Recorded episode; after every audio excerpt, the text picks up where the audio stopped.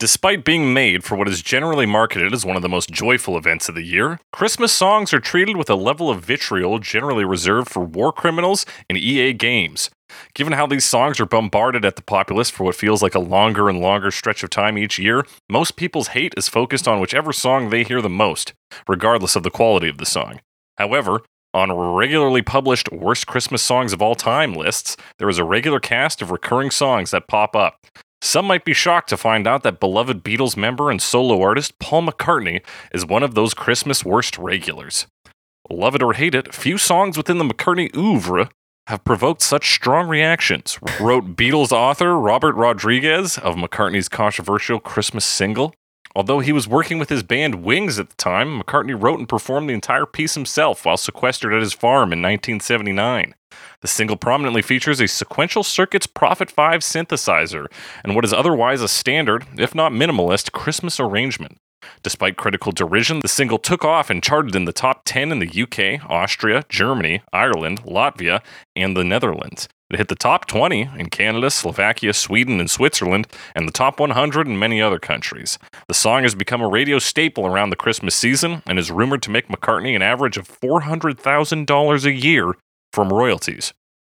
I Love it or hate it, we simply have to talk about Wonderful Christmas Time by Paul McCartney on Cover Me. Simply having a wonderful Christmas time. The party's on, the feeling's here. That only comes this time of year. That's right, it's Cover Me, the only podcast that compares famous songs to their many cover versions in order to find out which one is right. I'm your host, as always, The Snake, joined by my high spirited co host, Alex Mildenberger. Alex Mildenberger. How is it going? Oh, it's going. It's going pretty good. It's going pretty good. I'm gearing gearing up and or winding down for for time off at Christmas, depending on how you look at it. And uh, you- well, yeah, it, currently here in the recording time, you are gearing up. yes, But by the by the release time, you will be winding down. Is that correct? I don't remember. We're looking at a 21st release date here. Okay, all right. We're ready for the solstice. I'm ready for the solstice. I'm ready for the longest night of the year. Oh yeah, baby. Longest night of the soul, baby. Give it to me. Longest night of the soul. Yeah, I'm getting ready. I'm getting ready. Getting Um, ready which doesn't involve Um, doing much. Trying to not like, like trying to stay focused. You know, when working, Oh yeah. Just, like Gotta Oh, motivate myself. because you're looking forward to because you have some time. some like o- only one week left. Like don't want to get too much into anything. You know. Right, right, right, right, right. I hear you. Um, I would hear you if I had a job where things mattered. Uh, Fair enough. but I don't have that. I just have a job that pays the bills. But I also have this job where I talk to you every week, and it's not a job; it's a pleasure. Indeed. And we're talking about Christmas time, which is is if Which is now. To this is here. It's now. it's you're recording it. Nah, it's coming up. Uh, Alex, Ish. we're talking about Christmas songs. Do you have a favorite Christmas song? Do I? Um. I We like. know your favorite Christmas album is the Jethro Tull Christmas album. I'm sorry to interrupt you, but do you have a favorite No, Christmas I mean, song? you're right. You're right about that. Um, in terms of favorite Christmas song, I, I, I've talked about songs that aren't actually about right. Your Snowies, your Yeah. uh, Things of Christmas, that nature. or even Christmas like, adjacent. songs that are like not even Christmas adjacent. They just like mention Christmas. misconstrued as Christmas. yeah. if you don't pay attention. Yeah, so like, so I like those. I don't know if I'd call any of them my favorite Christmas song, but like songs that just like have the word Christmas in them, like, like, like "Christmas Time in Toronto" by the Tragically Hip. Like, it's not really a Christmas song. It's just he mentions that it's Christmas time in Toronto, or like "Glad Tidings" by Van Morrison. He Oh yeah. you know, mentions Tidings. Christmas at one point in the song. So that's fun. So I like that. But in terms of like actual Christmas songs, what's my favorite? I think I had one, but now I've I've lost it. I lost it. so there's one that apparently is probably really annoying um, for for people in the UK because I think it it's like actually very popular over there and gets airplay, but it doesn't get airplay over here, so I haven't heard it very much. And that's uh, "Christmas Time, Don't Let the Bells End" by The Darkness. Ooh. It's a very amusing song, um, especially if it's not if you're not overexposed to it. Yeah, I guess that's the flip side of the question, Alex. Is what Christmas song have you been terminally overexposed to? Yeah, actually, I just re- in terms of classical, like like traditional Christmas songs, Greensleeves. Green sleeves. Yeah, don't know why. Can you hum a few bars? I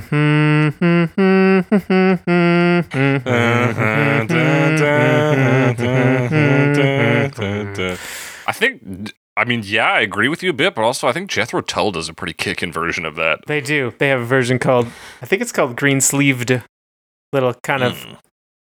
Dun, dun, dun, ba, ba, Yeah. yeah. yeah, they throw a little little little stank on it. Swing it a bit. say. Swing it a bit. Swing it. Yes. Um. So yeah, probably probably that. Probably that. And then I, I had one more question, and that is: Do you prefer more more trad Christmas music, traditional Christmas music, or more of the pop vein, like what we're talking about this week? I tend to go for traditional, and the reason is I don't know it, it- the exposure. I think it's mostly just exposure, overexposure, because like you can't you can't escape it. It's everywhere. You know, you go to the mall and you hear five versions of "All I Want for Christmas Is You" and "Santa Baby" and all that, and they're amusing and they can be a lot of fun. Don't get me wrong, but uh, there's something you, I I I like when you make it sound like some old school. Old school is too new, I think, a word. Um, you know, when you get the real traditional sounds on it too, you Mhm. know, get the like hurdy gurdy in there and the and the droning sounds and play it on like a flute or pipe or something like that. Right. That's You're talking fun. like folky old school then. Yeah, like when we were talking about um, uh, what's it? Um, The The- Christmas album. No, I, the this is a, cou- a couple months ago when we were talking about uh, the Velvet Underground and Nico uh, Right. cover album, and we are talking about that like pagan ritual sound. Mm. Um, that's So yeah, that's you're fun. you're a man who understands the true meaning of Christmas, which is pagan rituals. Yeah, of course. Is uh, Yule, the season of Yeah. Yule. Just kind of fucking around. What about you? What What are your Christmas song preferences? Christmas song preferences. Um, well, I I always get a kick when I hear songs we've talked about on Cover Me. So I got a real soft spot for uh for the more of the pop ones, I guess, because that's more of what we talk about on here. It's of true. course, we talked about Little Drummer Boy, but I think we also agreed in that episode that the song kind of sucks, and we just like David Bowie and his take on it. yeah, something like that.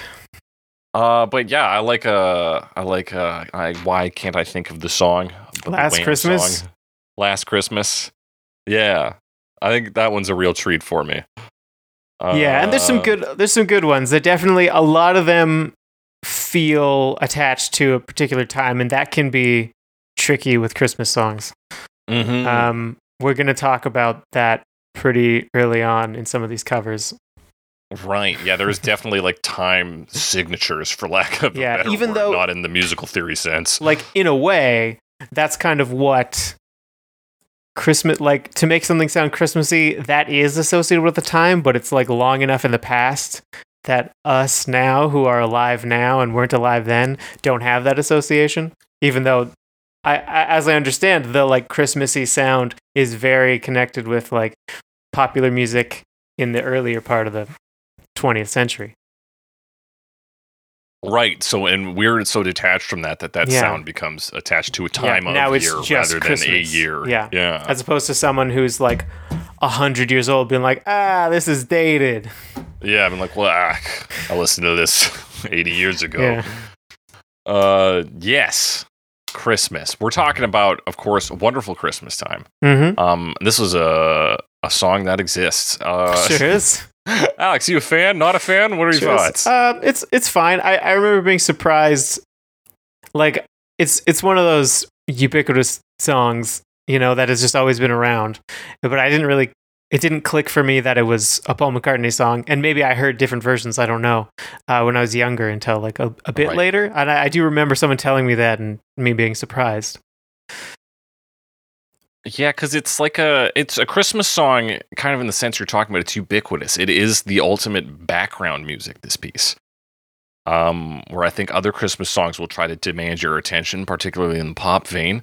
Mhm. This is one that it's not it's not the first in my lineup of songs I'm going to pick for Christmas time, and that's I mean, it, it didn't come up in either of our favorite Christmas songs talking about him. So like, it's Yeah. not it's not the front runner, but he fills things out. He fills the space. Yeah, I mean, Paul McCartney was usually pretty good at doing things like simply, but also in kind of a catchy way, you know, Yeah. from his Beatles days. And this is, I was thinking this week because we're, you know, listening to this song. Of course, there's kind of there's the Paul McCartney Christmas song, and that's this one, and then there's the Mhm. John Lennon Christmas song, which is the like "Merry Xmas War is over," whatever. War is over. Yeah. you know it's very diff very different approaches but also like you can really it really exemplifies what each of them are about in in Mhm. terms of songwriting Yeah, Uh, it is really it's like amusing. signature of, of both of those musicians. Um, yeah, but I think that might be that's my at least my theory for why people have such like a hate love hate relationship with this because the people who love it are just like yeah it's part of the Christmas background like it comes on and then you, you kind of tune in a little bit and you're like oh yeah Paul McCartney that's great whereas the people who are angry at this are the ones who have to take on the task that we took on this week and actually had to listen to it for the the Right. full near fi- the you know the four minute runtime and be like well what the fuck else is going to happen here Paul Yeah. you, you've done everything and now you're doing it again like yeah it definitely works best or seems to work best like in the background at a mall at a party whatever but it works well and this is the time of year when people are at malls and at parties so Yeah. of course it has insane like listen numbers you know exactly it's on every holiday playlist and you can't not put the paul mccartney song Exactly. I think it also gets a lot Um, of its weight from being a Paul McCartney song. Like if Right. somebody else had released this, yeah, it might still get a little bit of airplay, not nearly as much though, right? Yeah, no, I, I agree. Yeah, his existing clout is a big part of why it is still remembered. Yeah. And that said, I think there's still some merit to this one, but good God, listen to it on f- like f- just full frontal being the only thing occupying my brain. Hard to focus on this week. yeah, but and eh, but I mean, it really does get stuck in your head. You know, it's got it's got that repetitive melody and Oh yeah. just a couple words. You know, simply having a wonderful Christmas time. You can't forget it. You can't forget it. And let's talk about just a couple words because there is not a lot of meat on the bones here lyrically. Yeah. Uh, we open up verse one. The moon is right. The spirit's up. We're here tonight. and That's enough. That's enough. Yeah, it. I. Uh, like I mentioned, the simplicity earlier. It's kind of like just enough words to get the impression of being with people at not even at Christmas time, just at night, mm-hmm. like in a party situation, and that's kind of a big part of the sort of Christmas. Uh, what what's the word I'm looking for? Like ideology. Or, Yeah, like or what ethos. Christmas is supposed to be about, or uh, even what like winter solstice adjacent celebrations are supposed to be about is like being with people, celebrating still being alive, you know, before you go into the uh, as as you're in the darkest and coldest part of the year as like a human. It's very it's a very primal thing. Mm-hmm. Yeah, I, I I think that's right. And this, yeah, this lays it out pretty clearly. It, this is really like it just breaks down to like we're in a good mood and it is the right time, and that's all we need to then chorus simply having a wonderful Christmas time. Simply having a wonderful Christmas time. The word simply uh, doing a lot of the work there for the, the rest of the song. Yeah, we, and it's a simple song, and it prominently features the word simply. So mm-hmm. connection, uh, probably not. Yeah, I mean, he and it's pretty on the nose, but I think that is really why it's there. He's Paul McCartney's saying like you don't need much, Yeah, both musically and lyrically. It's Christmas time. We're having a good time. That's, I mean, that's really it. We come to verse two. The party's on. The feelings here that only comes this time of year. Yeah, I mean, same thing, feeling good, having a party. Um, and then obviously we already know it's about Christmas because the chorus happened. But that's another phrase that gets used a lot. Like referring to Christmas as like the time of year. I, I guess probably because of the it's the most wonderful time of the year. Of the of, You know, that sort of phrasing, which has just stuck around for a really long time. Or like the season, you know, or holiday season, whatever you want to call it. This time of year often does get you like eh, would any other if you were talking about the time of year I, I just don't think it would refer to anything but Christmas, like you know, winter holidays. Yeah, that's uh, I think it's most traditional That's the context, Yeah, context. particularly associated with parties too. The other time of the year I can think of tax season, baby. Tax season. it's not a party time of year.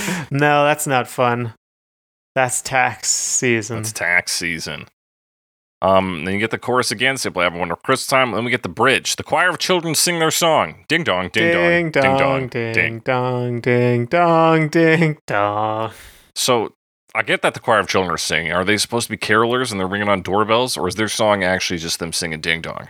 I don't know because like bells are associated with Christmas pretty closely as well. Not Mhm. just like doorbells, but like ringing bells, like church bells. Yeah, like like handbells and So, yeah, like- church bells. is it just is it a choir at a church or like at something else? Could be that as well. Both I think can work.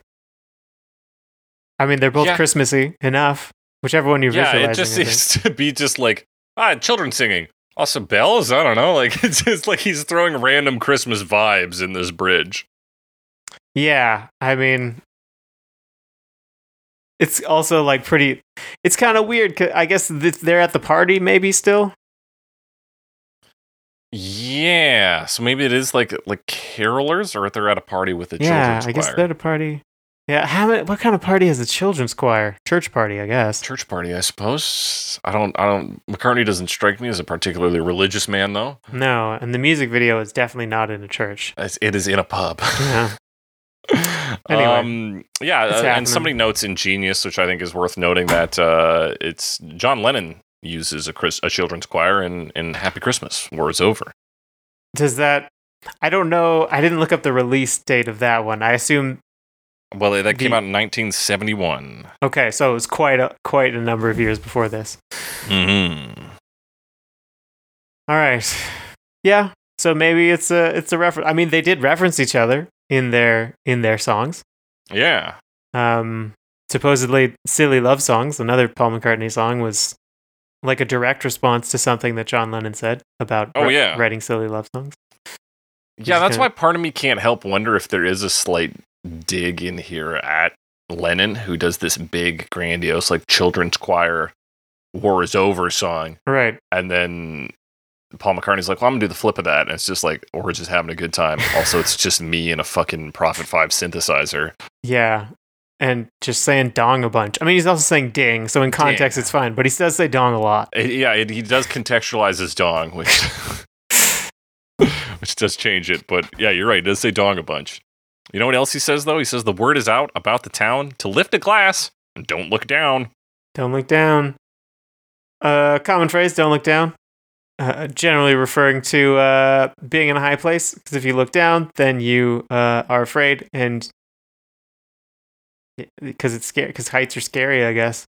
I guess. Um, so, but we're lifting the glass, so the reason we're not looking down is, uh, I just, I mean, it's almost just like a chin up, like stay positive. yeah, that's kinda just what I thought it it's, Yeah, don't look down. Looking down is associated with like negativity. Like Yeah. you're walking around looking down, you're a sad boy. So again, the spirits are high. The word is out about town. We're li- we're having a good time. Yeah, everyone is glass. don't look down. aware, you know, that this is the time and this is what we should be doing right now, and that is celebrating Yeah.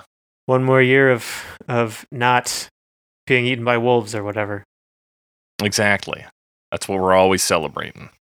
Um, and then of course we get the bridge again. The, ch- the choir. I almost said choir because I'm a. Choir? Children sing their song. They practiced all year long. Yeah, I mean that's a long time for children's choir to practice Christmas songs. Christmas songs. Yeah, in my experience, it's like one to two months. Yeah, and honestly, if you're a child, it feels like fucking forever. Yeah. Um, but yeah, it's not usually actually that long. So uh, brush up they on better your be choir real good, though. research. Yeah, they they've been practicing all year. The best be the best damn children's choir I've ever heard. But then we get verse four, which is sort of like a best of collection of the previous verses. yeah, Party's on, the spirits up. We are here tonight, and that's enough. mixing up a little bit, Yeah, and then it's yeah, it's more of that. They repeat the first verse.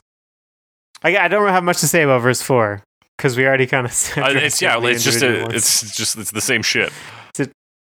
Yeah. So he ends by saying, "Oh, oh, oh, oh, oh, oh, oh, Christmas time." Christmas time.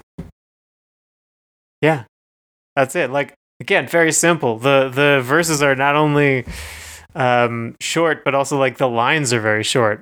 It's just Mhm. like one thing at a time. Moon, perfect. Spirits up. Us here tonight, Here. and that's enough. Like simple.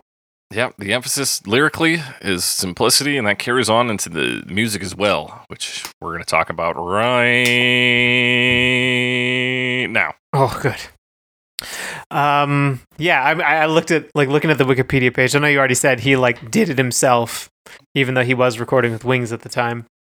Mm-hmm. Um, but yeah, personnel is just one bullet point. It's Paul McCartney: vocals, keyboards, synthesizers, guitars, bass, drums, percussion, jingle bells, and production. Yeah, so everything. Yeah, he just he did it all, and no one else is credited. Um, but I think it showed up on like a Wings compilation at one point.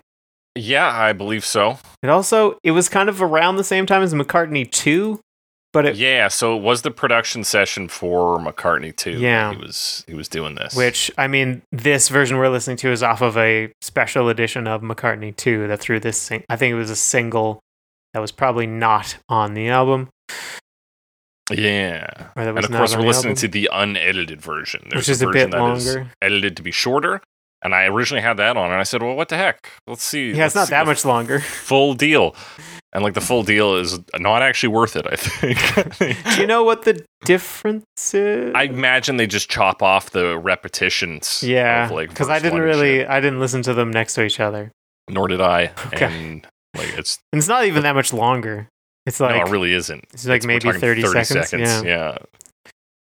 So, yeah, there's enough repetition in this, but he does some some some stuff. A lot of synthesizer in this one. It's 1979, kind of early in terms of like popular music accepting synthesizers. Like yeah, that's an, again another reason I think it might have received hate is just there was a big synthesizer pushback in that time, right? Yeah, to definitely to some degree. I, I don't know exactly who would have done, but hey, who who would have had that pushback? I, I suspect it was Beatles fans. Um, Oh yeah, I, but I don't you know, for certain. People got mad at Bob Dylan for having an electric band. Basically, anything that is True. different. There's a, a group of people who say no, we don't like that. True, true. Uh, you mentioned he used the Prophet Five, which That's is pretty correct. cool. I was actually listening to this and suddenly got a got a, a feeling like I wanted to listen to um, "This Must Be the Place," which is another uh, prominent Five. Prophet Five song. So I I didn't I just kind of thought the synthesizers were similar, but I didn't realize it was actually the same. Although that's pretty likely because it's very common at the time. Very Yeah, common and synthesizer. one one point in this thing's favor is I think that synth sounds cool as hell. Yeah, it's a pretty cool sound. It's like a bit dated, but not not not not too bad. Yeah, it definitely sounds like wait, like in 1979 you're playing this to sound like the future, but now it just sounds like the 80s. yeah um it's it is a it's a kind of cool sound what uh they seem to have done or what he seems to have done is basically uh it's pretty simple you you uh set the the decay on the notes fairly long and Mhm. then set the filter to loop so the filter loop makes a wop wop wop wop sound and then the reason it fades because you just press the note it you know right, so it essentially sounds like an echo. volume almost. yeah dum, sounds dum, like an dum, echo and later on we'll see some that are probably just an, like an echo pedal situation Mhm. but with the synthesizer you kind of have to make it fade somehow so that long decay time on the amplifier Yeah. causes that Neat.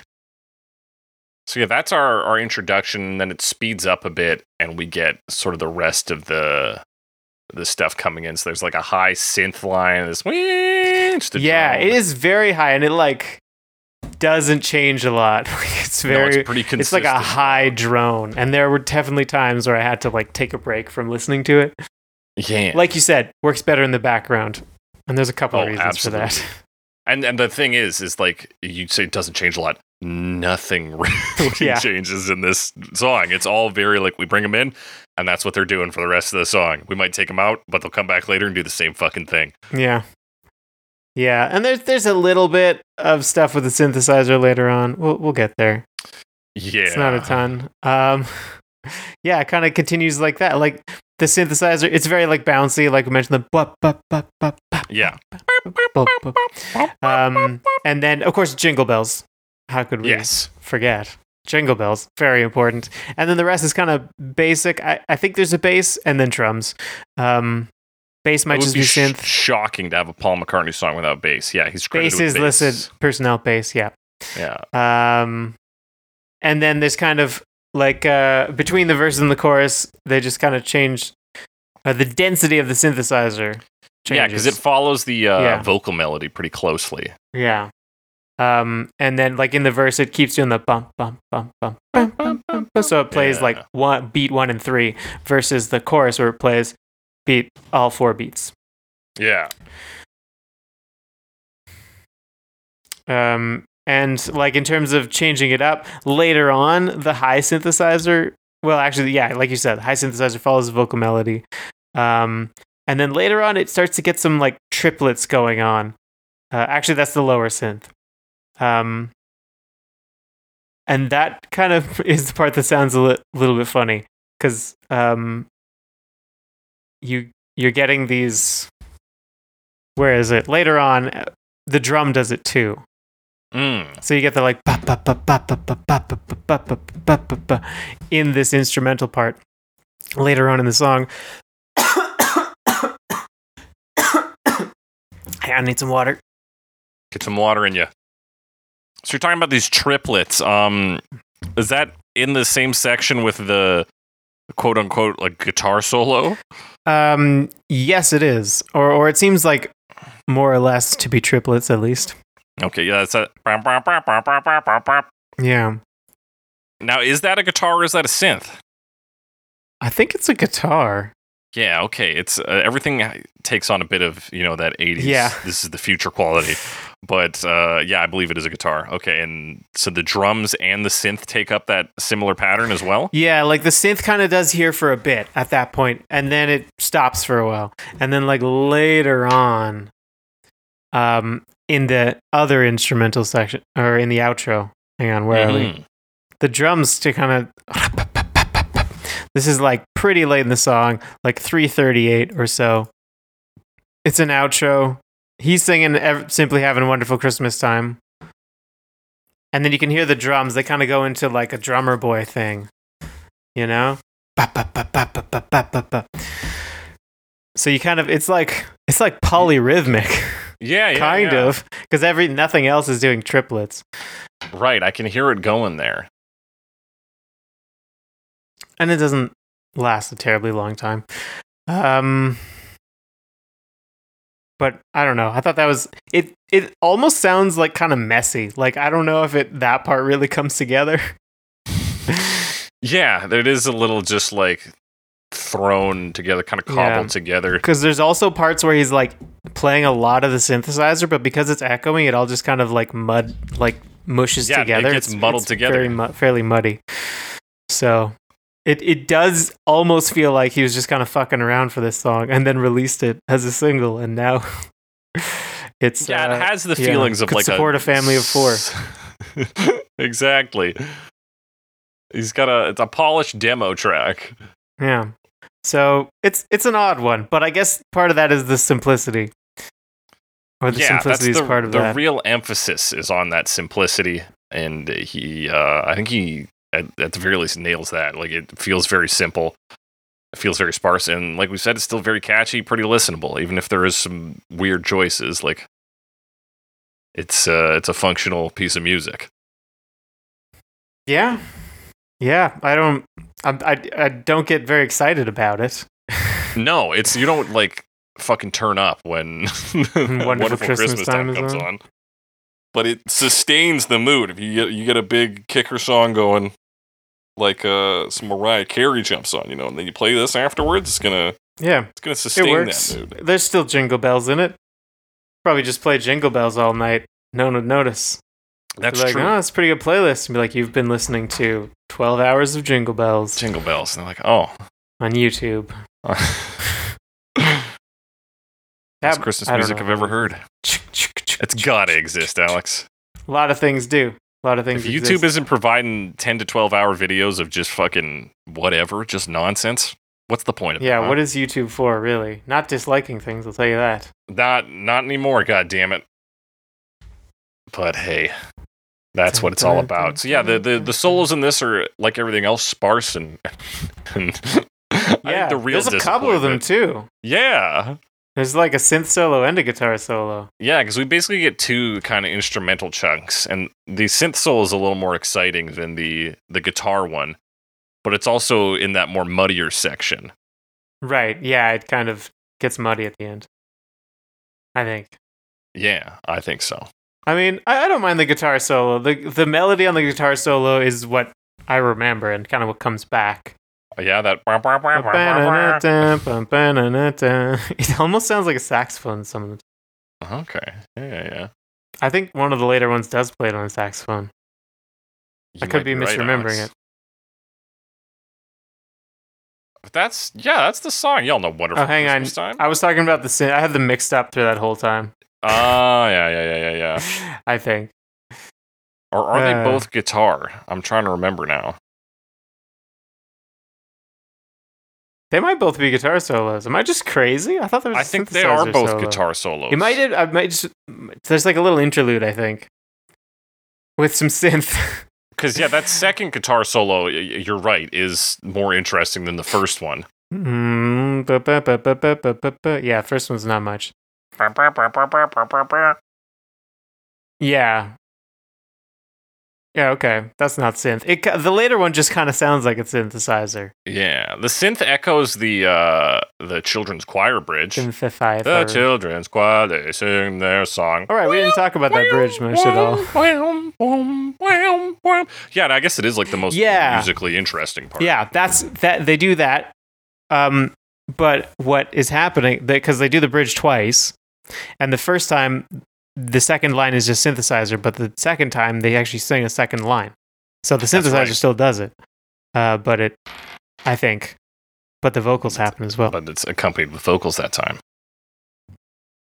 Um, but yeah, that's like it. I mean, we've torn this apart probably more Ah, than I thought was possible. Yeah, we're extracting as much content yeah, from this as we can, baby. It's very repetitive, you know. There's some variation, but there's a lot of repetition. a lot of And- repetition. and it's a lot of like back and forth chorus verse verse chorus verse chorus you know and then some Mhm. bridges in there um so very simple it's very simple having a wonderful christmas time gotta get to that chorus gotta, gotta to have a wonderful christmas time And what we've got to do is talk about that music video, yeah uh, which was filmed at the Fountain Inn in Ashurst, West Sussex. sussex Uh, and McCartney says the experience in 2012, he says, quote, We went out to some pub somewhere, and so that was a laugh. We just run out of the pub occasionally, filmed a bit, and then went back into the pub. So that was quite a nice evening. sounds nice and then someone else did the like animated uh points of light thing Yeah, the like constellations yeah that dance. it's like and- and human move. shaped constellations that are animated and superimposed over different things Yeah, there's a lot of superimposing and shit going on. yeah So we start in space, and there's this like animated constellation man moving around. A couple of lads sitting watching TV. Eventually, Paul McCartney and the gang show up. They everybody's dancing and playing fucking music. and they have a good time and it just kind of jumps now. The footage just cuts a lot. So it's there. It shows them uh, gathered around the piano and playing various instruments and having a good time. And that's cool. Yeah, and then it like also shows them like on stage. Yeah, that's, And- that's the the hippodrome. yeah hippodrome. The hippodrome? Is that in um istanbul? Um, I don't know. It's at the Hippodrome Theater, oh. And I couldn't tell you where that is. All I know is that the name Hippodrome is insane. sounds like the coolest shit. it's in like birmingham some Mad it's Max shit. birmingham It's I thought it- Birmingham Hippodrome. oh the hippodrome not theater just hippodrome Are you thinking of the Technodrome? I don't think so. The Hippodrome is an ancient Greek stadium for horse racing and chariot racing. Oh yeah, There, I think, was a big one in. It would have been Constantinople at the time. Anyway, Ah, of course. um, so yeah, no chariot racing in this. Sorry. Um, yeah, it cuts between like shows them singing, shows like the I think some of the members of Wings dressed up as a children's choir. They have, Yes. so yeah, the Wings features in this music video despite having technically nothing to do with the song. Right. They were just available, I guess. Yeah. Avail- some available mates. Yeah. Do some Um, Christmas graffiti at one point. There is Christmas graffiti. Uh, you get to see Paul McCartney sing it himself. That's right. That was a cool moment. Bunch of people. think. There's there's a bonfire for a bit. yeah, Um, you're right. So Actually, kinda like that moment, I forgot to mention that moment when he says, "Ah, don't look down." That's like he like goes into a different register for that, and it's something he does in a lot of Beatles songs too. But I just I wanted to bring it up because that's kind of a slightly different Paul McCartney sound. Uh, yeah, and vocally the most interesting part in the song. yeah, just the one line. Just give him a little bit. Yeah, let's give him a little taste. Um, I appreciated that the most of the live footage was of them actually performing this song, Mm-hmm. as opposed to some groups that do like live footage montages. It's just like something random. Yeah, and it's just random shit. Whereas Yeah. you can clearly see Paul singing the words. Yeah, they've actually synced it up. So that Mhm. I, it seems like such a little thing, but they actually did it. So Yeah, Good on ya. It's tough to sync up audio too. We we know that from personal experience. yep. Um, yeah, so like the loose plot seems to be kind of like as Paul McCartney described. They show up at this pub, everybody's having a good time. The good time kind of spills into the outdoors and then spills back in. And then like the there's animate there's magic that is animated on top of Yeah. Uh, the most important of which is this Christmas gift falling from space yeah. that contains the band. It like explodes and then falls then apart. falls and the band's in there. So that's some camera trickery right there. Hell yeah, a little bit of Hollywood magic there. Yeah. And I mean, yeah, it kind of goes on like that. They're just playing and having a good time. And then Yeah. uh, it fades to pink. It does. It fades to pink, which is a weird choice, but a, a choice nonetheless. Yeah. I guess it's it's Christmas. The music video is perfectly like as good as the song itself. It's like yeah, they're they're perfect for one another. they they are just perfect. And But I don't think it's trying to make a greater statement about the season. No, it's simply just chilling out, having a beer with your mates. Yeah. Something I won't be doing. I mean, I'll probably have a beer, but all my mates are in Calgary. What the fuck am I gonna do? I don't know. We'll have to get well, we're getting together tonight. Oh, that's right. People, we are getting together tonight. Just so everybody knows invited. that.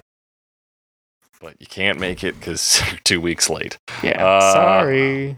But you're not too late to hear us talk about several cover versions of Wonderful Christmas Time, starting with the wickedly talented Diana Ross in 1994. Simply having a wonderful Christmas time. The party's on, the feeling's here that only comes this time of year. Diana Ross. Diana Ross, pretty big deal.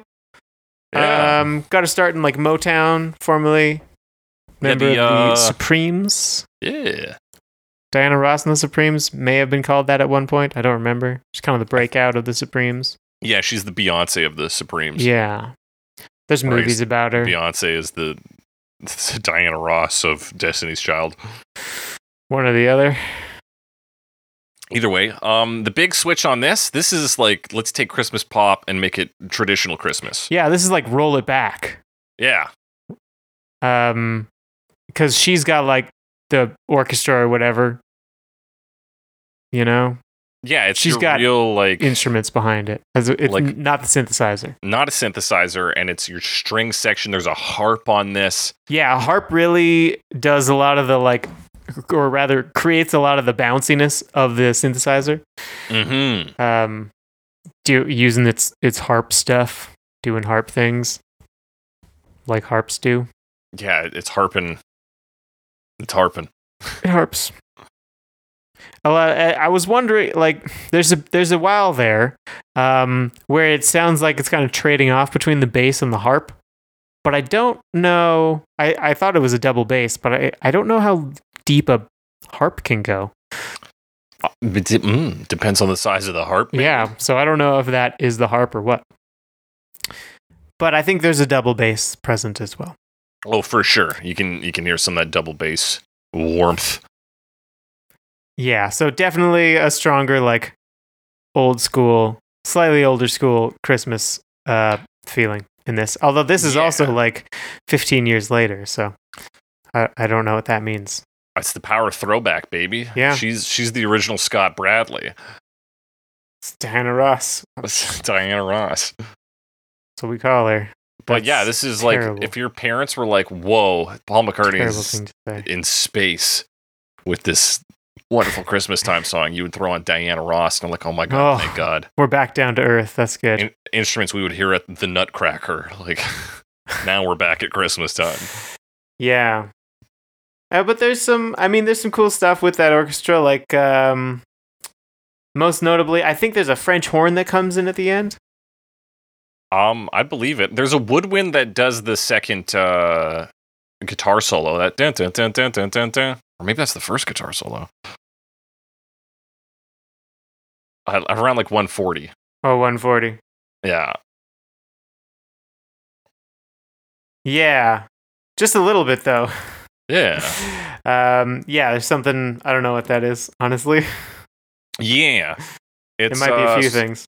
So like it is a, a good composition on this. I think. I think she skillfully brought it into the uh, to the the traditional Christmas sort Yeah, of, more traditional. She also has like an actual children's choir. For That's right. kids- Kids doing their thing. which is definitely a choice, not a simple choice, but a choice. And she really tightens up the timing on this. We bring it down to three minutes, which is I think like the sweet spot for this. Song. Yeah, and we're already listening to the slightly extended version. Mhm. so it's a bit it's a bit longer than the like actual one i think um but yeah this is a little, little bit shorter and uh and it's good it's good it's a song that can't go that far like if there's there was a seven minute version that would be torturous seven minute dance remix. Wonderful Christmas time. i mean that might be okay it might not be Might not be. I'd, I'd have to hear it.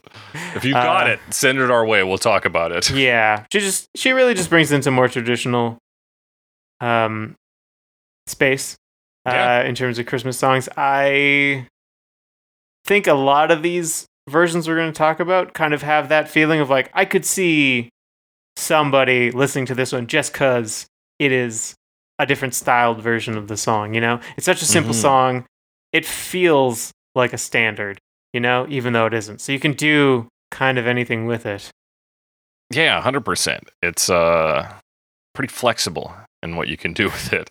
Yeah, speaking of doing some crazy things with it, hmm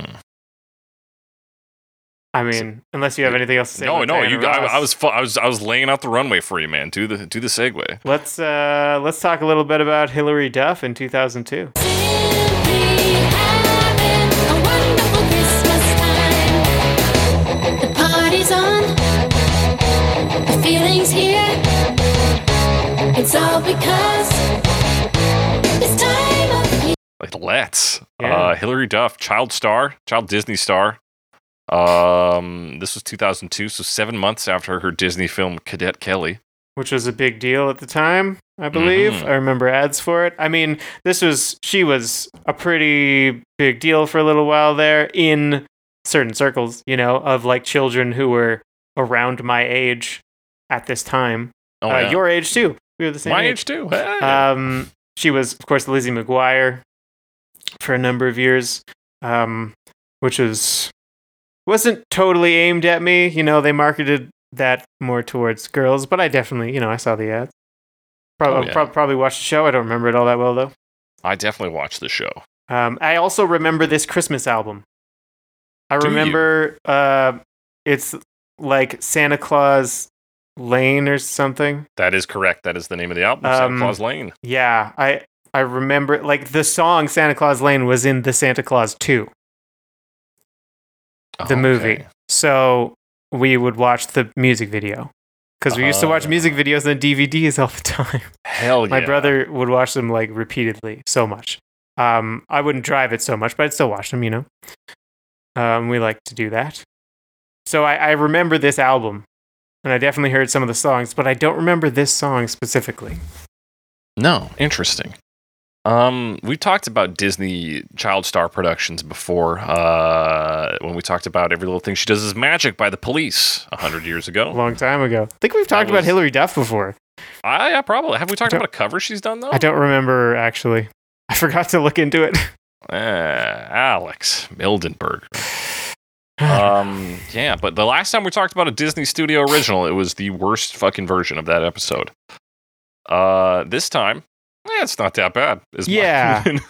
it's this is really amusing. This is definitely one of the like dated ones. oh yeah. in that not necessarily that it well it, it feels of its time very much because hilary duff like this is 2002 this is like shortly after like avril lavigne got really popular with, with Right. skater boy and stuff so i feel like this is definitely in that vein on the girl power vein. yeah but it's like but it's very poppy you know so it's Yeah. this very like eh, I mean, this even compared to like the Avril Lavigne pop punk stylings, this is this is very sanded down even compared to that. Oh yeah, well, because one, she's a Disney child star at this point. Yeah. she's also this is her debut studio album. Oh, I didn't she- realize that the that the Christmas one was first. Yeah, it's actually first. So this is like her first attempt at making music, just because she was like, "I'd like to do singing," and then Disney was like, "Let's make that money, baby," and you get this project. So they don't let her kind of take the reins a lot on this. Slash, maybe she didn't have the chops to do it because she does sing, but her voice is pretty thin on this, and they Yeah. have these big backing vocals to sort of take things along. Yeah, they had this this harmony part. Wonderful Christmas time, like wonderful Christmas.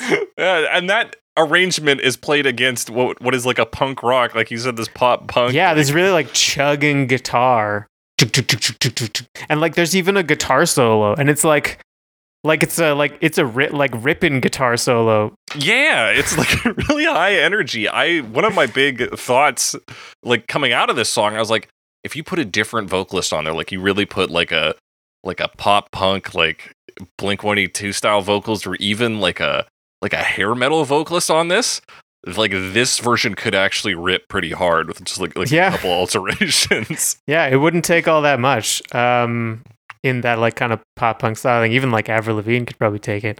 oh yeah, Um, probably. But I actually, I'll, I'll admit, I don't know Avril Lavigne that well. Personally, uh, we're both Canadian. As Well, Well, she doesn't like your girlfriend. I can Uh, tell you that. okay. Uh, yeah, but but I agree. She's like not like Hilary Duff. I, I don't. I assume she got better. I, I don't know her material that well. This is not really a very strong vocal performance. No, like certainly not. fine. Okay, it's all like cranked out of the of the Disney machine. Okay, whatever. It's very sterile sounding overall. Um, but also like it's weird that because like the the things about her voice that um are maybe op- weaker really seem like the kind of things that we can fix now. You know, like true, in yeah. post with editing and stuff. Um, I could be wrong. I don't know. So I just thought that was weird, but also thought it was interesting because what it reminded me of the most was hearing my sister singing like in her room around this time. Right. So she was fairly popular, you know, in that demographic, and she sings like an untrained one, you know, one of anybody, one of her fans. Right. So you're So saying she's, she's, more relatable because of it. Yeah, exactly. Okay. That's a fair argument. Now, uh, before we uh, to just to we got to talk about because we talked about there's a lot of crazy production things that happen here. Um, we start out with a music box sort of like sample of the That's right. the the chorus, and then the the fucking worst child singer on the planet. Yeah, child kind of singing, kind of speaking the lines. rough stuff. Tablet tapping, wonderful Christmas time. Yeah, and then, that is how then we you get introduce it. the those crazy Right into those guitar guitars. in, and then those crazy backup vocals. A wonderful Christmas time. But Yeah. yeah. that's that's sort of the main elements beyond the the voice of the people, Hilary Duff, singing thinly on this. yeah, yeah, that's that's kind of it. I mean, this one has more of a that kind of structure too. Like, there's a breakdown when they repeat the first verse, um, and there's like a drum machine that fades in. But yeah, so it's it's it is kind of odd, but they definitely try to give it more of a structure than the original, which is very repetitive. Mm-hmm. But yeah, I don't have too much to add other than that. That's kind of No, I like the That's the energy on it. I think like I think there's a good pop punk version in here somewhere. yeah. They just sanded a bit too much off. yeah, I think so. I think the, the Disney machine couldn't let that come out of the production Yeah. line. Um, but hey, speaking of things that aren't pop punk, Eli Young Band in uh, another year that I have written down, 2011. Yeah. Eli Young Band in 2011. Simply having a wonderful Christmas time.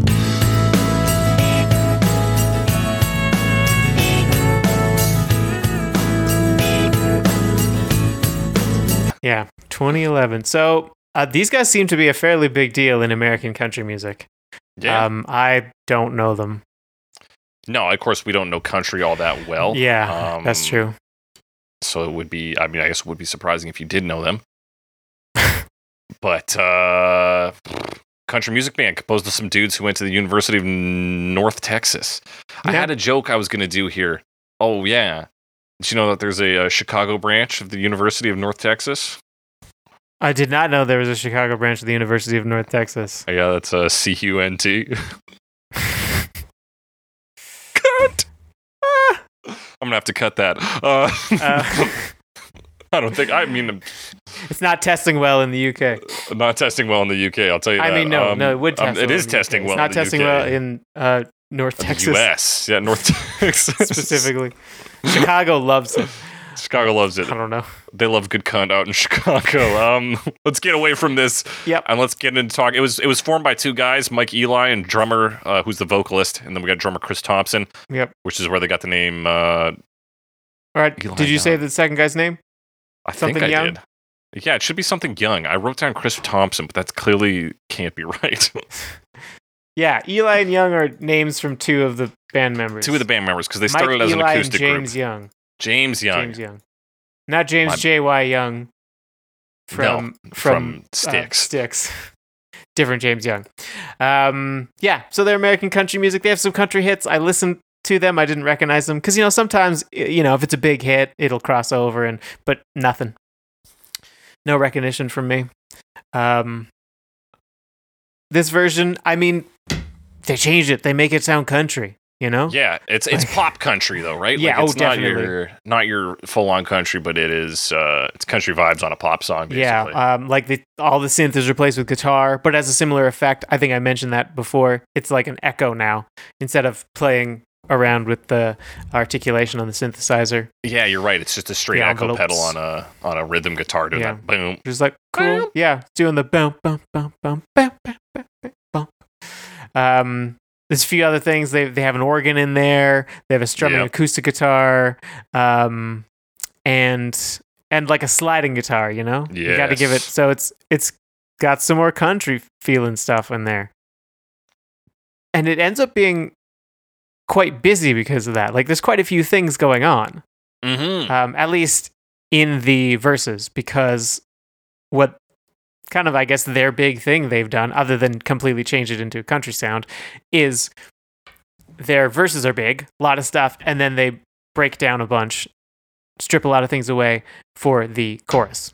Yeah, so you just get uncut Eli, uh, Mike Eli going simply having a wonderful Christmas time. Yeah. Does he also slow down? I think so. It sounds a bit. It sounds like it slows down a bit. Um, yeah, so it would just be him with like the acoustic guitar strumming, and then they add a bit more. Like they keep the organ and a bit slide guitar in the other ones, but still mostly that acoustic guitar. And then it's kind of just more of that for the other ones Yeah. because yeah, there's there's a couple of those. But yeah, they they cut it down for that, so that's really their thing. That- That is, yeah, that's kind of their big tricks. Yeah. Um, I would have liked even more country vibes on this, if you can imagine. Yeah, I don't know if pop country allows for like if it was. Do you mean if it was more like almost bluegrassy? Yeah, I guess just like uh, yeah, more steps away from the pop vibe and really l- let us have some, you know, some something, a big Some slide country? guitar segment or like a harmonica solo ripping in or Something. Yeah, Just a, just a bunch of dudes rustling cattle for 10 minutes. I don't know. just the sounds of some dudes wrestling cattle for ten minutes, yeah, and then simply. Heaven. Yeah, I guess if there was a twelve-minute version of this song, ten minutes of it should be cattle wrestling. Yeah, that's I've always said that about country. That's really one of its signatures. Yeah. 10 minutes of cattle wrestling in every track. You know what else they do? You know what else Mhm. they do? Right at the end, Right slow at verse. Mhm. Yeah, they do a verse that is just like totally slowed down. Parties song, and then like the guitar Parties sliding. You know, it's all very slow. And then that part really has like a very strong, like Christmassy, nostalgic feeling. I think. Yeah. Don't totally understand why, but it seems to. It's that it's that shot in the movie where it slows down around the Christmas party at the end of the film. you Yeah, and the glitter's falling down, and there's a lot of lens flare, and it's kind of focusing on two people in the middle of a room full of people. Yeah. That's, That's what shot. it is. You're right. That's probably been used in that, honestly. like that exact context, I wouldn't be Yeah. surprised. Uh, but yeah, that is a, a little Christmas trick there. So good good ear for that, Alex. Um, yeah, it's a pretty solid piece. I didn't think his voice was bad. I think he had the right amount of twang. I think for being a piece of pop country, I think they probably hit the mark. It hit number 32 on the Billboard Hot Country Songs chart. So Yeah. I think it Solid. resonated with the audience. Uh, like like I said with Diana Ross, a lot of these versions are just like adapting to slightly different sensibilities. So I, I could definitely see this, you know, if you're doing a country Christmas, this fits. And obviously that's the album you took it off of is Best Country Christmas. So yeah.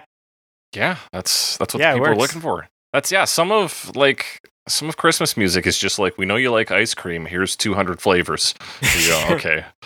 I'll, I'll pick which flavors I like mm-hmm. and go on my way. Gingerbread, candy cane, which I guess is peppermint. They'll, they'll try and trick you. what if it's a spearmint candy cane? They'll have candy cane and then green candy It's true, cane. green candy cane. Well, as long as there's chunks of candy cane in it, then you can tell. That's right. That's how you get it done. Um, yeah, but this one effectively is just like a, a little reskin for for you. You go, hey, you want a little more countrified Christmas? Take this, Yeah. and it does a fine job of that.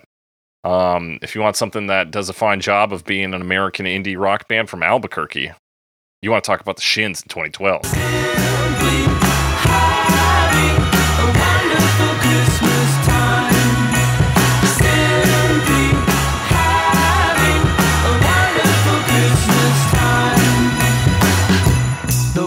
Do you want to talk about the shins?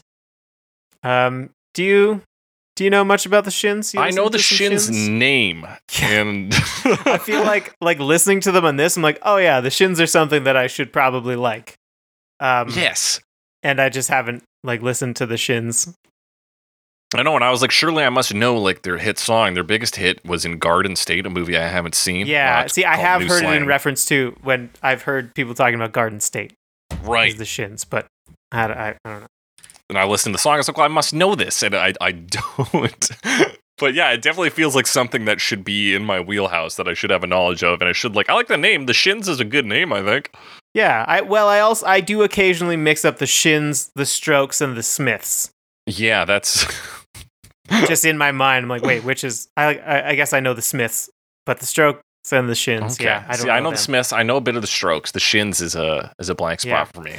Um, but that said, what's the style of this song? I would say it's kind of like a neo psychedelia thing.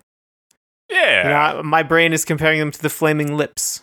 I can see a bit of that. Flaming Lips tends to go wilder on their uh, Christmas covers. We've talked about, I think we've talked about them in the past, but uh, the Shins, yeah, there's a bit of that psychedelic vibe here. And Yeah. it's, it's almost Beatles throwback in some Yes. sense. Absolutely, this is like what if Paul McCartney had written this song ten years before he wrote it. Kind of. Yeah. 11 years even. Uh, if you're getting really crazy, maybe even Yeah. 12. 12, 13, Oh, hell, 14. who knows? Because like, like what they've done, like they've thrown some more stuff in. Um, most notably, I believe there's a mellotron sound for a while. You kind of get that airy flute sound. It's only about 25 seconds in, Okay. um, and then the drum part is Oh, very it. like Ringo Starr. Yeah, it's not like your traditional drum beat necessarily. We also get like a sort of in that percussion section. There's what I can only describe as like a metal bat hitting a baseball kind of sound. It's like ding dong. Constantly? Um, every like second bar, I want to say, Okay. sounds like somebody's cracking out homers. You know? Yeah, I mean, you're correct. Every two bars. That that was that was right. Yeah. Um yeah, just kind of in the back. It's it's like like yeah, or or like you're dropping something into a long metal tube and like recording from the opposite end. Right. Something yeah, like yeah, that. yeah. Um it does sound like that. I don't I don't know what it is, but yeah, it's kind of cool. Yeah, so that's another kind of like psychedelia element is to bring in odd sounds, right? And that's that plays in there, and it layers this uh this percussion and makes it a little more out there. Yeah. It's a pretty snappy sound too. That's always nice. Yeah, Um and then later on after the bridge, mm-hmm. they bring in like a real buzzy guitar. yes, Yeah. So there's a lot of a lot of different sounds in this one compared to you know everything we've heard before, but it, it fits in with that kind of like early. Uh, I guess it's more of like a throwback thing. You know, they're really pulling from the like mid to late '60s here. yeah. That really seems to be the approach, and they they they also managed to make a very like upbeat version of this. We've really condensed it, so we're at two minutes twenty six seconds for this version, and That's it's just true. Yes, it mm-hmm. is. Like, and they've like the way they do the drums and and the bass in particular make it really bouncy. Which we talked about it being bouncy before, but this is kind of more supported. Yeah, this really emphasizes that, and even the yeah. we get like a pulsing like organ or synth there. That din din din din dun, dun, dun, dun. Mm-hmm, mm-hmm. So that's, I mean, yeah, you just get like, they really have taken the good vibe of the original and said, well, let's make that the thing rather than making the simplicity the thing. It's about just having a, a good upbeat Christmas time. Yeah, and it sounds pretty cool. Yeah, they also do a lyrical change here Oh, you're right. They do. uh, with the children's choir. Uh, they the children's choir sing this a song, and you can sing along. And then they say, "Yeah." Yeah. And that reminds me, we forgot to talk about in Hilary Duff. She also changes the lyrics a little bit. Oh yeah. She says instead of they've been practicing all year that they've been like up all night practicing. What is how does how That seems more realistic. it's more realistic yeah. Seems practice all year long. They practice all night long. So i don't know. It's like i mean they're not working quite as hard but they're i, I wouldn't expect them to practice all year. That's crazy. Yeah, it seems more much more realistic, and like you said, Hilary Duff is a voice for her generation there. Yeah So like the the kids listening to it would be like, yeah, I know what it's like to stay up all night, or at least what I feel is all night. i've experienced at least one new year's Yeah. So that's that's a hey plus points to Hilary Duff. yeah so anyway back to the shins other Back than that shins. very lo-fi overall Yeah. um you know it's it's 2012 it's it's a american uh indie rock of course it's lo-fi Yeah, buddy. you get to the end there's a lot of the like kind of lo-fi like ambient effects filling out that background all that kind of stuff and yeah that's that's kind of their that's what they've done Yeah. You got the children's choir, you got some buzzy instruments. You got a good time here. And nice and tight. Uh, two two and a half minutes. Yep. Baby. it's quick We're under the entertainment rule. We're fucking the entertainer rule. We're we're doing great. Um, but what's not under the entertainer rule is uh Straight No Chaser featuring Paul McCartney in 2013. Simply having a wonderful Christmas time. The choir of children sing their song. straight no chaser this We've talked about them before, but for the life of me, I don't know what. I don't remember. I don't remember talking about them honestly. I, I looked them up. Like I went to their website, and I don't remember. I probably said this before because they have on their website. If you go to their like about section, it Mhm. says if the phrase male a cappella group conjures up an image of students in blue blazers, ties, and khakis singing traditional college songs on ivied campuses, think again. And then it has a picture of all of them in blazers. and then describes them as being dapper and like basically I don't know why that's their intro because then they just talk about why that's exactly who they are. They're like, we met at a college. It's yeah, like, they became famous. what do you mean you're different? You're not different. They're not different. So they got discovered through a viral video in I think 2007 on like YouTube, and then the members who had graduated because it was a video from 1998, then received a record deal based on that. Oh, So okay. for a time, there was a situation where there was two Straight No Chasers. There was the Straight No Chaser recording group with an album deal, and then there was the University Act. And then eventually, the University Act changed their name to stop being associated with Straight No Chaser. SNC, as it says here in their logo. uh, Here in their logo, um, I'm I'm almost positive we talked. It's possible that I've just seen the name come up on enough uh, covers when I've been when just like Just curating playlists. them, yeah. In any case, this version also features Paul McCartney. Paul McCartney. But honestly, I didn't think it did at first because it sounds exactly like he did on the original recording. Yeah, And it sounds it's like not they're just like singing a- along with the recording, which is why at Yeah. first I was like, what the fuck is this? I'm not that much more impressed after learning that he was actually there. I don't know. My real question was like, could Paul McCartney save an a cappella performance? The answer is not really. Really? No. I mean, this is just kind of like weak overall. There's not nothing going on. They're just doing like real straightforward harmonies, hmm and Paul McCartney is singing lead in most of it. There's like Yeah. a little bit. There's a little bit. And uh, what what's the little bit that's different? Like, A bit, They- the, the intro's different. yeah, I guess. I, That's I- your harmonies, though. That's your. ah, Yeah, and it's all just, like, pretty straightforward harmonies. They do a repeat of verse two after the Yeah. bridge, um, probably to replace like the instrumental parts. And that's a bit. That's more like that's just them singing. You know, it's more like that kind of R and B style, very Mhm. vocal focused, and it's very smooth because that's kind of what they do. And Paul McCartney's not singing.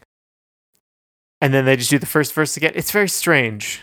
Mhm. Like I, I like I like like a like uh, uh, I uh, I would believe if you told me that this they just used a recording of Paul McCartney and like paid to pretend like he was there. He was in the studio. Yeah. Except for at the end, there's he's like harmonizing with them with the like oh oh, oh. Right. yeah. There's also a bit in the second bridge in the ding dong part. They go into like three four time and do their like toy carnival waltz thing. Right. It starts sounding like a circus. The, I guess Toy Carnival is that track is is what they're referencing, but yeah, it's Yeah, very I- confusing. I don't know. I, I don't know what song specifically. But yeah, Okay. I think it's something to do with toys, like toys, not March of the Toys, but marching toys in something. Yeah, li- it's the- Possibly the, Nutcracker Ballet, yeah, it must be. but that's what I my brain is associating it with. I, I, I don't I can't place it though. Yeah, it's this the song you hear at any like circus or like fair. Yeah, it's a- just the, like a movie. bup, bup, bup, bup, bup, bup, and then they do that for like a bit. Yeah. So that's the big change up. Um, do you? What do you? Do, one, does this make you think less of Paul McCartney for agreeing to this? No, because I'm not convinced he did. Like I'm not convinced he was there. But also like whatever. I mean, it's 2013. Paul McCartney can do whatever he wants. Fair enough. Yeah. I mean, you're you, you did the Beatles. You could do Yeah. any- anything after that. Um, my next question would be: Do you think the reason that it's so like played so safe is perhaps that they were starstruck by having Paul McCartney in the studio, who of course you don't believe was there, but Yeah. I don't I don't know cuz it's not like they're recreating it exactly. mm-hmm. They're just kind of like taking all the parts of it and not doing those and just doing vocal harmonies instead. right. Which Do you are think they're like yeah. maybe they had a plan for a radical reimagining of it, and then Paul McCartney was like, "Oh, I'd like to come sing with you," and they're like, "Oh shit, Oh shit, we got to we like can't rap not this anymore." You could still have Paul I mean, he's done some pretty wild collaborations before. Right? Yeah, he has. Like, I don't know. I, I I I find it hard to believe that Paul McCartney was the one who who shot it all down, but you never know. Maybe he's a big traditionalist. Maybe. I don't think he would have shot it down himself, but they would have been like, Oh, "Oh right. shit." they would thought he would have, so they just didn't do anything daring. Yeah, maybe they were just so starstruck they couldn't think of what to actually do because Paul McCartney was there. Not ne- like they think he's judging them. He's probably not. Probably not. It's probably like, oh, I gotta fly to another city and do a performance and or award show or whatever. Because he's Paul McCartney and he He's just does stuff all the time. All the time. But hey, that's this version. So I didn't Um, like it very much, is what I'm saying. No, that's fair. Um, the inclusion of Paul McCartney singing on it, though, I'm like, honestly, this might be just like as good as the original. Like the original didn't exist, you had this instead. Right, because he's there, Yeah, just being Paul McCartney. just being Paul McCartney. Yeah, not not impressed overall. Um, but we're gonna talk about Jimmy Buffett in 2016. Simply having a wonderful Christmas time. The mood is right, spirits up. We're here. We sure are. It's Jimmy Buffett. It's, it's, it's Margaritaville. Margaritaville, the, the king of the island escapism lifestyle. He cameoed in Jurassic World, where he was holding two margaritas. That's right. I forgot about that. And he just like gets eaten or picked up by a pterodactyl. Yeah, I believe so. I don't remember if he gets eaten. I think I he don't know. dies. If he, he definitely like runs. Honestly, he might run. not even be in it for long enough. He might It's just like, like run towards the camera for a second, yeah. and then it cuts. Maybe it's implied he dies. I don't know. Do, do they? Are there like two mar- margaritas lying o- knocked over later in the movie? Yeah, haven't seen it half mast. I don't know. Fly Um, my margarita at half mast, tip it over. Uh, oh, the other okay, another thing. This is not about Jurassic Park uh, or Jurassic World for that matter. Um, so he's known for, like you said, island escapism, which is like you know, kind of sea related. If you look at the album name, it's called Jimmy Buffett. Tis the season, but it is the the two S's in season are both Oh. capitalized. Tis the sea, So son. is he the sea son? like I don't know. I would happily know. call him the sea son 'Cause, if like, I met He's him. he's like in the sea in the in the album art. Yeah, Just like on a on a what a paddleboard? Paddleboard with like yeah, paddleboarding with two dogs in a Santa suit. So I don't know, man. He might be the sea son. He may well be. Uh, are you a Jimmy Buffett fan, Alex? Uh, not particularly. Not yet. I think once you hit like yet. 40, you get a, a Bahama shirt. And Yeah. Uh, I don't have enough patterned button up collared shirts that are No. short sleeved. I'll tell you this, not not a Jimmy Buffett fan yet, but uh, we used to hear "Sweet Caroline." That's his song, right? Um, that is Neil Diamond. He Shit, might have okay. a cover though. He might have a cover. No, he know. doesn't. No, he's got Margaritaville. He's got Cheeseburger in Paradise.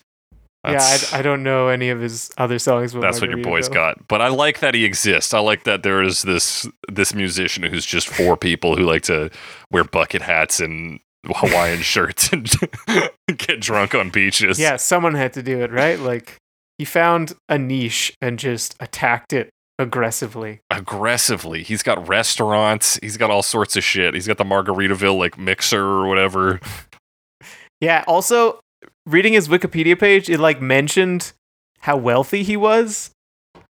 Yeah, I thought that was weird. I don't know who added that.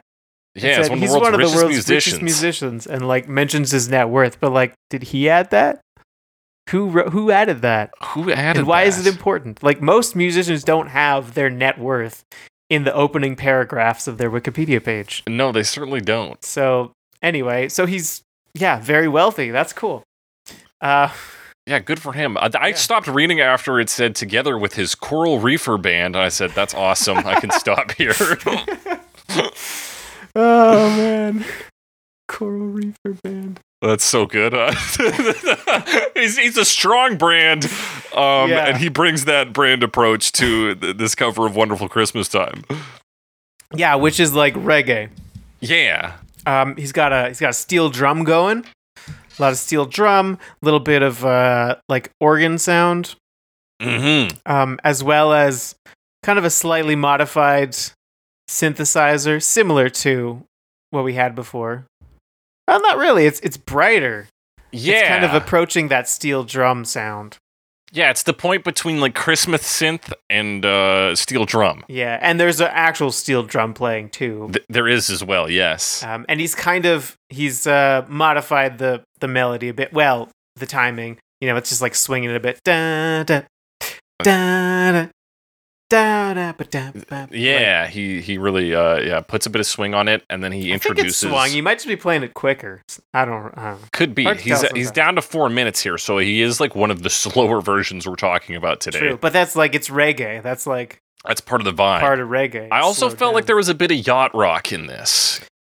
Yeah, probably. I mean, his voice, Yeah, if nothing else. if nothing else. Um, I think there's a bit that goes on with the the guitar. Okay. Maybe I'm wrong. It's like the noodling guitar, but uh, it's it's you're right. It's covered up by mostly like steel drums and Yeah. and other stuff. He introduces this rhythmic bit, the boom ba doo doom, that really carries a lot of this song, and that's that's your island vibes there. That's your reggae stuff. Yeah. It's all there. There's a there's a steel drum solo. Yes, Um, but yeah, this is another one where it's like, yeah, I can see why there would be an audience for this. Like I'm, like you said, uh, you at some point you just grow that that shirt, and then exactly. you're into Jimmy Buffett. Like I don't know when it's gonna happen. It's like a kind of strange second puberty. yeah, exactly. It's your your your post puberty puberty. Yeah, or possibly the opposite. Is, is it a regression? I I just don't remember when andropause is supposed to come on. I don't know, but I can tell you this. Um, yeah, just vibes on this. He's really like Yeah. sitting in it, chilling. This is, it's basically just the like tropical version of the original. Yeah. So if you want, yeah, like a tropical Christmas thing, this has you covered. Absolutely. Probably Like the whole album. Probably. It's busier than the original, but it, it's it also is so laid back that it like doesn't feel all that much busier. Yeah, and it's like enough within the sort of reggae um form, I guess, mm-hmm. that it doesn't feel like crazy out there or anything. Like it's all expected elements. So it's not like, oh, this is just too much at once. Like, no, these things go together. Yeah, They work. and it all comes at you so gently. yeah. Like a gentle wave Yeah, just cresting on the beach. just cresting. If we talk about this too much, I might convert to Buffettism uh, quicker than intended. So with that, we're Yeah, gonna move on to, to to Kylie Minogue and Micah in 2016 or Mika. I don't I think know. it's Mika. Simply having a wonderful Christmas time. The party's on, the feeling's here. That only comes this time of year. I don't actually know now that I think about it, but I've always said Mika. Mika. Okay, always. So you are you familiar with Mika? A little bit. Um, he Uh, had okay. a pretty big hit back in 2007 called Grace Kelly, which is Mm. a song that I had stuck in my head for years but didn't know what it was I until think my you've told brother me about Yeah, this. it's very strange. Like I would hum it or or something, but I didn't know any of the words. And then now and then my brother was yeah, eventually I found it and it was this song. Um cuz I, I I don't remember where I would have heard it, but like I said it was popular in 2007, so I heard it somewhere. then. Um, but yeah, it's a pretty catchy song. Yeah. Uh, so- but and he is a, a a British Lebanese singer. He's done quite a bit of TV around Europe. That's who Mika is. yeah, he's a judge and mentor on both the French and Italian version of X Factor. So he's yeah, he gets so, like, around. He speaks some languages. he speaks some cool. languages. He's yeah, he seems like a pretty well put together guy.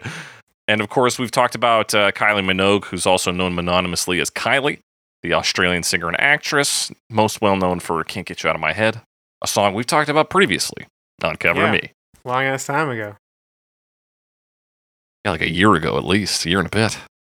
At least I swear it was in the fall. Anyway, uh, not this fall though. But but the the last fall. Yeah. Um, yeah, and this is uh honestly the synth on this pretty close to the original. It is close. It's like this is probably the closest like pop update, Yes. like direct update, because it's it's not like the Diana Ross version where it's like drop the synth, get the get the symphony, get, drop the synth, get the symph, as we say. um, it's it's a slightly more modern. For I say slightly, it's a more modern version of the original. It's it's warmer. There's a little bit more like kind of uh, echo on it. Um, yeah. compared to the original, but very similar. Very similar. Um, there's a few other things like the snare is now finger snap sound, so it's more That's of the right. like modern production thing. Um, but mostly what I was curious about with this one is how they were going to manage the duet Mm-hmm. because that's always a big question when you have uh two you know two vocalists really. Yeah.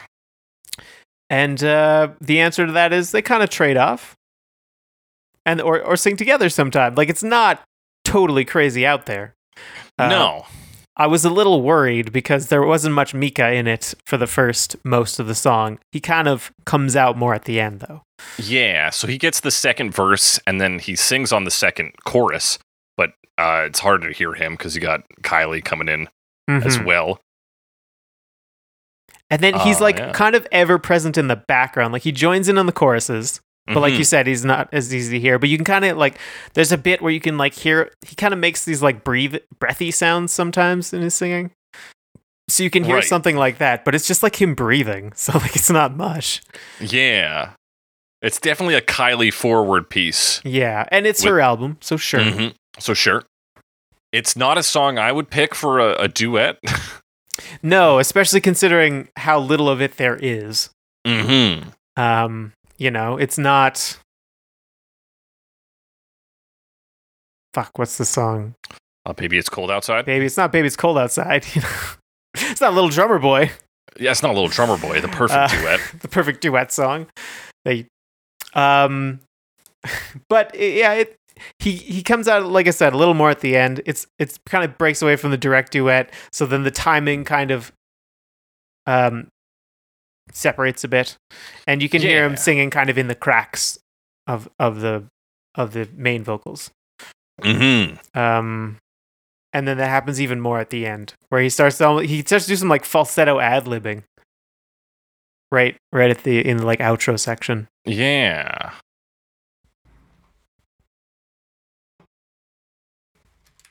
And he's a good singer. I wonder if he could have mixed his voice in a little more prominently, or if Yeah, that's kind of. Mm, I kind of thought he was underutilized in this as well. Yeah, I would agree. I think it was a weird choice, and looking at like what he is capable of, I think could have done a lot more with him. I assumed going into it that he was going to be a producer, right? Like I was, I wasn't familiar with the name, so I was like, okay, we got a big Right. capital letter name, single word. Does seem must be a like he would be, right? Yeah. Yeah, absolutely. And then he would just do the yeah beat or whatever. hmm But no, yeah, he's a singer, and he he definitely feels like he probably didn't have to like put a ton of effort into this one. Like he probably did, but like he maybe didn't have to.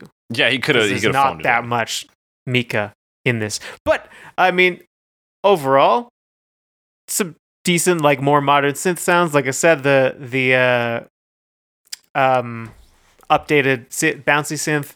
Um, there's more of the like kind of ambient bass line sounds that you would get in modern stuff Mhm. in the background.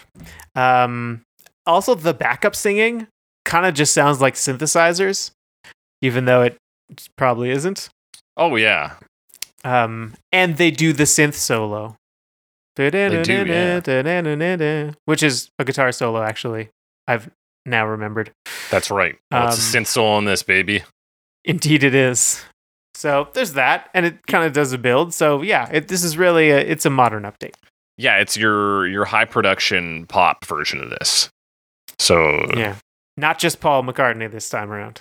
Got a whole team on mhm, this. got a whole team on this, putting it together. Yeah, and it sounds pretty rich. It's got some good good tricks of the trade in there. It's comes out all right. Just give us a little more of our, our boy Mika on there. Yeah, and again, like it's another version that if you just didn't want, if you wanted like a fairly straightforward pop version, but thought that the original was too dated sounding, and it is, you know, it is a bit dated sounding.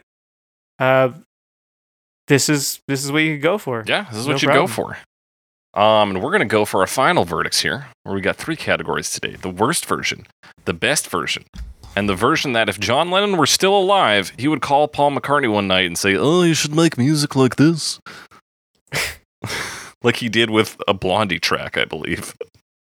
Yeah, we talked about that. I, I think it was "Call Me," wasn't it? He's like, "Oh, you should make the Blondie make music." One of these songs. Work with Debbie Harry. Work with Debbie Harry and do the uh, do the songs about the prostitutes, huh? Um, oh, he sent that actually to Ringo Starr, but in the spirit of it, it's going to be Paul McCartney for this category. Alex, what's the worst version of this? What's the worst? I mean, there was only one we talked shit about. So like, it's straight no chaser. I didn't like it.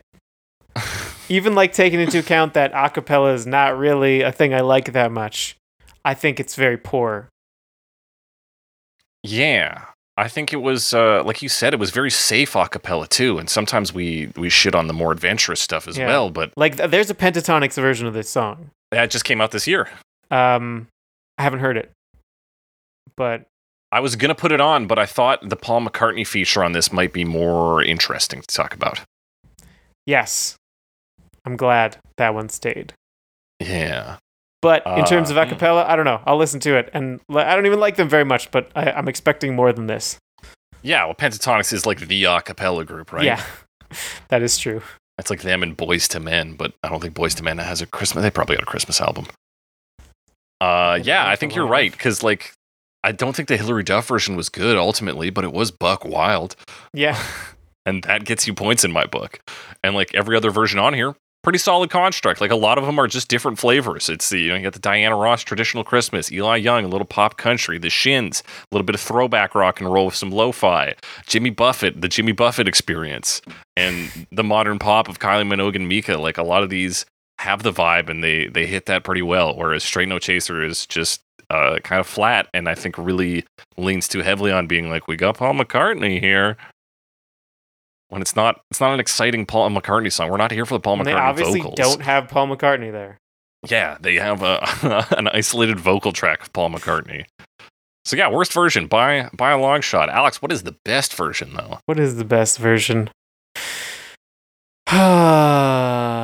Man, I mean, I also kind of hinted at this, but I got to give it to the Shins. I really enjoyed that style, um, of that throwback, and thought it like it was fairly appropriate for this as well because it really is a throwback to like earlier Paul McCartney or things that Paul McCartney would have worked with or on before this was recorded. Yeah, I like that. Yeah. I think in in covers like this, I'm agreeing with you. The Shins is, I think, the best version, and we've kind of talked about how a lot of these songs are just like whatever your musical leanings are might be your best version. So it's not surprising to see us both go to this one. Come back in 12 years, I'll say Jimmy Buffett. Like, That's right. But I think one of the things it gets is the the length. Two minutes twenty seven seconds, golden. That's all this song really needs. That's right off the bat. That is perfect. And I also like the sort of the whataboutism of it, where it's like, what if the Beatles did it instead of just Paul McCartney? I like that approach. That can be a fun way, I think, to do a cover, and it plays off well in this one. It's upbeat. It's got some good tones in it. They sing nicely. It's a wonderful Christmas time. What else? What else do you want? yeah. And like I said, like, this group seems like tailor made to appeal to me. So, So hey, there you to the other ones. Um, Alex, who who's John Lennon going to tell Paul McCartney about? Who is John Lennon going to tell Pa- Paul McCartney about? I mean, so. You can never really tell with John Lennon, can you? He's he's quite the He's a quite the wild card. enigma. Yeah, But here's the thing. So, John Lennon was quoted at one point as having said that his favorite. Um, hang on, let me let me make sure I have my facts right. Uh, all right, that one of his that like his favorite group of whenever the w- question was asked was the B52s, or saying that I think he said the B52's second album was like his favorite album of all time at that time, Mhm. or something like that. okay, that and checks out. Like he likes Blondie. He likes Yeah. the B52s. He's definitely into some new wave, but this is not new wave that I'm talking about. This is just the superficial theme of um, o- oceans and or water. Uh, so, which is why I'm going to say the Jimmy Buffett version because the B-52s have rock lobster. That's yeah, that's a fair choice. They got Rock Lobster, Jimmy So Buffett. he'd be like, ah, reggae. Yeah, You're going to, like, you you should, should- you should play be some of this reggae, reggae. Paul. Paul, people they like the reggae now. They like this reggae music. You know, Blondie has a reggae track as well. Was he still around when they did that? I don't remember. I'm not sure. Um, that postcard he sent to Ringo Starr was about Heart of Glass, by the way, and that was sent on the 9th of May, 1979. 79. He died in 1980? I think so. Anyway, Uh, so that's your pick. He's going to tell him about Jimmy Buffett. tell him about Jimmy Buffett. Yeah. Hilarious. Um, I think he'd tell him about Kylie Minogue. Oh, really? I think so. Um, I'm just looking at what I've got here. Diana Ross, no, too traditional. Uh, Hilary Duff, like possibly. Yeah, I, I'd say maybe on the Hilary Duff thing. That's a, that's a maybe. I don't think he's going to tell him about the Eli Young band. The Shins is just the Beatles to him. Straight No Chaser is not going to hit it for him. So it's got to be Jimmy Buffett, Kylie Minogue, or Hilary Duff. Um, you know what? I'm switching it. Hilary Duff, because the Kylie Minogue one is too close to the original for him to, to care that much about it. Mhm. He's going to tell him about Hilary Duff. He's going to say, Oh, did you listen to this? The Like, young you like these simple guitars, don't you, these simple guitars. Listen, listen to the music box at the front there. Isn't that something? that's that's what he'd choose, baby. That's what I'm going with. That's our final verdicts. If you've got a different opinion or a similar one, you want to talk to us about it on the internet, hit us up. Hashtag Twitter. That's the one you use. Let me try that again. Hit us up on Twitter. Hashtag cover me pod at Jake the Cressy at some Alex Wise guy. Send us your comments, questions, concerns. You can email us at covermepod at gmail.com. Uh, and we're, you know, rate us, review us. We're on Spotify, Stitcher, Google Podcasts, Apple Podcasts, your favorite podcasting app. Tell your friends about us. We're out there. We're on the internet, and we're we're waiting to be heard. People, tell us what, what other songs you want to hear us do. Um, next week we're doing the, the the year in review, so look forward to that. Then get ready for another year of of fun and fun. That's what we talk about on this podcast: fun and fun. Get ready for another year of talking about music, baby. We're looking forward to it. Come along and join us. And as we always say on Cover Me, simply having a wonderful cover me.